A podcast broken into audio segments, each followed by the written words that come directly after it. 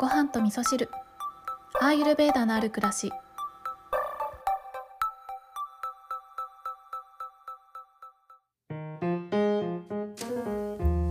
こんにちは土井京子です、えー今日もねまあたわいのない話をしていこうかなと思うんですけれどもえっ、とこの間ね BGM の件で、えっとご質問をいただいたミントさんがねご感想のメッセージを送ってくださいましたでいろいろとね書いてくださっていたんですけれどもその中にね、えー私の YouTube の相方である、えー、コータの漢方レディオのコータ先生に向けたメッセージがあったのでそこだけちょっと紹介させていただきますね。京子さんの影響で聞き始めたコータ先生のポッドキャストは音楽的に晴れた日の朝に聞きたくなることが多く猫林さんに癒されつつ勉強になることばかりですというねメッセージが入っておりましたので、まあ私からねコータ先生にこれ伝えたいなと思うんですけれどもコータ先生聞いてますかね、まあ私もね同感だなと思ってあの、コータの漢方レディオのね、えー、コー先生の番組はなんか太陽っぽいっていうかね、晴れた日なイメージがありますよね。なんか聞くだけでお日様浴びたような気分になるなと思っていつも私も聞いているんですけど、やっぱりなんか音楽の影響ってね、そうやって心に影響する音楽だけじゃないか、声とかもありますよね。人の声って、なんかこの人の声聞くと落ち着くなとか、この人の声聞くと元気になるなとかね、そういうことありますよね。ね、ミントさんいつも聞いてくださってありがとうございます。えそしてね、あの、ただ喋ってるだけの私のこのポッドキャストをね、えーもうなくてはならないものとしてね、生活の一部としてくださってるということで、本当にありがたいです。ありがとうございます。はい。で、今日の本題はですね、あの、本当に私、ただ喋ってるだけのこの番組なんですけれども、えー昨日はね、まあ土曜日一日特に何もしてなくて寝ていただけということで、寝ていただけの土曜日が明けて、今日曜日の朝に収録をしているんですけれども、今日はね、えっ、と、昼間にちょっとね、私のおじいちゃんのお見舞いに行ってこようかと思っているんですよね。で、今ね、96歳のおじいちゃんなんですけれども、まあ、戦争も経験してね、シベリアに行ったりなんかもしていたおじいちゃんなんですが、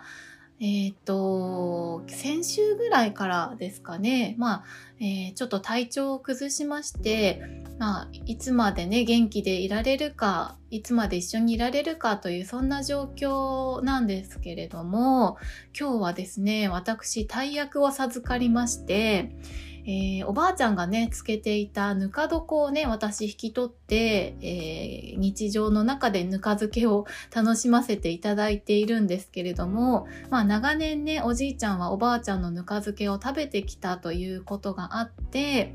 あの、まあ最後にというわけじゃないですけれども、おばあちゃんがね、つけてきたぬか床でつけた、えー、きゅうりのぬか漬けを食べさせてあげたいというね、母からの依頼がありまして、もうそんな大役私受けられるのかってね、その話を、まあ、LINE で見たときに、いや、ちょっとおばあちゃんのぬか漬けには到底かなわないし、すでにね、そのぬか床を受け継いでから、1年以上経ってるので、多分すっかりね、私のぬか漬けになってしまっているだろうなって 思って、もうそんな大役お断りしようかなって思ったんですけれども、そんな大役を授かっておばあちゃんに到底かなわないって思ったことについてね、考えてみると、あの、おばあちゃんにかなうか叶わないかっていうことをね、考える必要はなくって、まあおじいちゃんにぬか漬けを食べさせてあげるというね、ただそれだけでいいんだろうなというふうにね、考え直したんですね。そりゃそうですよね。おばあちゃんのぬか漬けはおばあちゃんにしかできないし、私が受け継いだら私のぬか漬けになっていくし、ということがね、もう自然の摂理というか、まあ、致し方のないことというか、時の流れっていうのはそういうことなんだろうなというふうに思ってね、えー先ほど私の漬けたぬか漬けを、えー切ってタッパーに詰めて、これからじゃあおじいちゃんとこ行くぞっていうタイミングでね、今、えー収録をしているんですけれども、まあ、そんな感じでね、今おじいちゃんが、まあ、いわゆる既得状態ですよね。そんな状態にある中で、私は、えー、毎日ね、命についていろいろと考えることがあるんですけれども、あの、インド先生術をね、やっているんですけれども、結構ね、あの、自分の使命は何でしょうかとかね、えー、自分は何のために生まれてきたんでしょうかっていうご質問をいただくことがあったりもするんですけれども、あの、アーユルベーダはね、人間が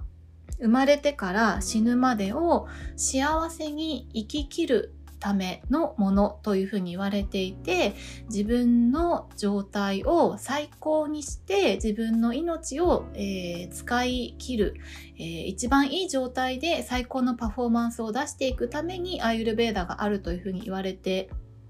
いるんですけれどもなんかそれに尽きると思うんですよね。あの自分の使命は何か自分の命をあの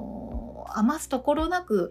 使い切るためには何を大切に生きるべきかっていうことを考えた時にやっぱりね今っていうこの時今授かっているこの時間を一番最上級にするっていうことが一番だと思うんですね。だからこそ、えー、社会的にね、何か名声を得なきゃいけないのか、えー、大きなことを成し遂げなきゃいけないのか、えー、社会に何か影響を与えなきゃいけないのかっていうことは、まあむしろどうでもいいということだと思うんですね。で、人によってやっぱり、えー、インド先生術のね、そのチャートと言われるね、星の配置なんかを見ていくと、人によっては社会に大きな影響を与えるという使命を背負った人もいれば、えー、例えばね、え、他にも、子供を育てるということがその人にとっての最大の仕事であったりとかあとは、えー、そうですね、えー、家族との関係性を良好にするということだったりとか、友達との関係性をね、大切にするとか、人によってその人の人生を輝かせるためにやるべきこと、使命というのは、大小様々、まあ大でも小でもないんですよね。その人にとって今向き合うべきことに一生懸命に向き合うこと、まあ、今いただいた命を、えー、生きるというただそれだけがすごく大切なことになってきてで悔いのない人生を送るっていうのは今を一生懸命生きるっていうこととイコールだと思うんですよね。まあ、そんな風にね命とは何だということを日々考えている今日この頃なんですけれどもね。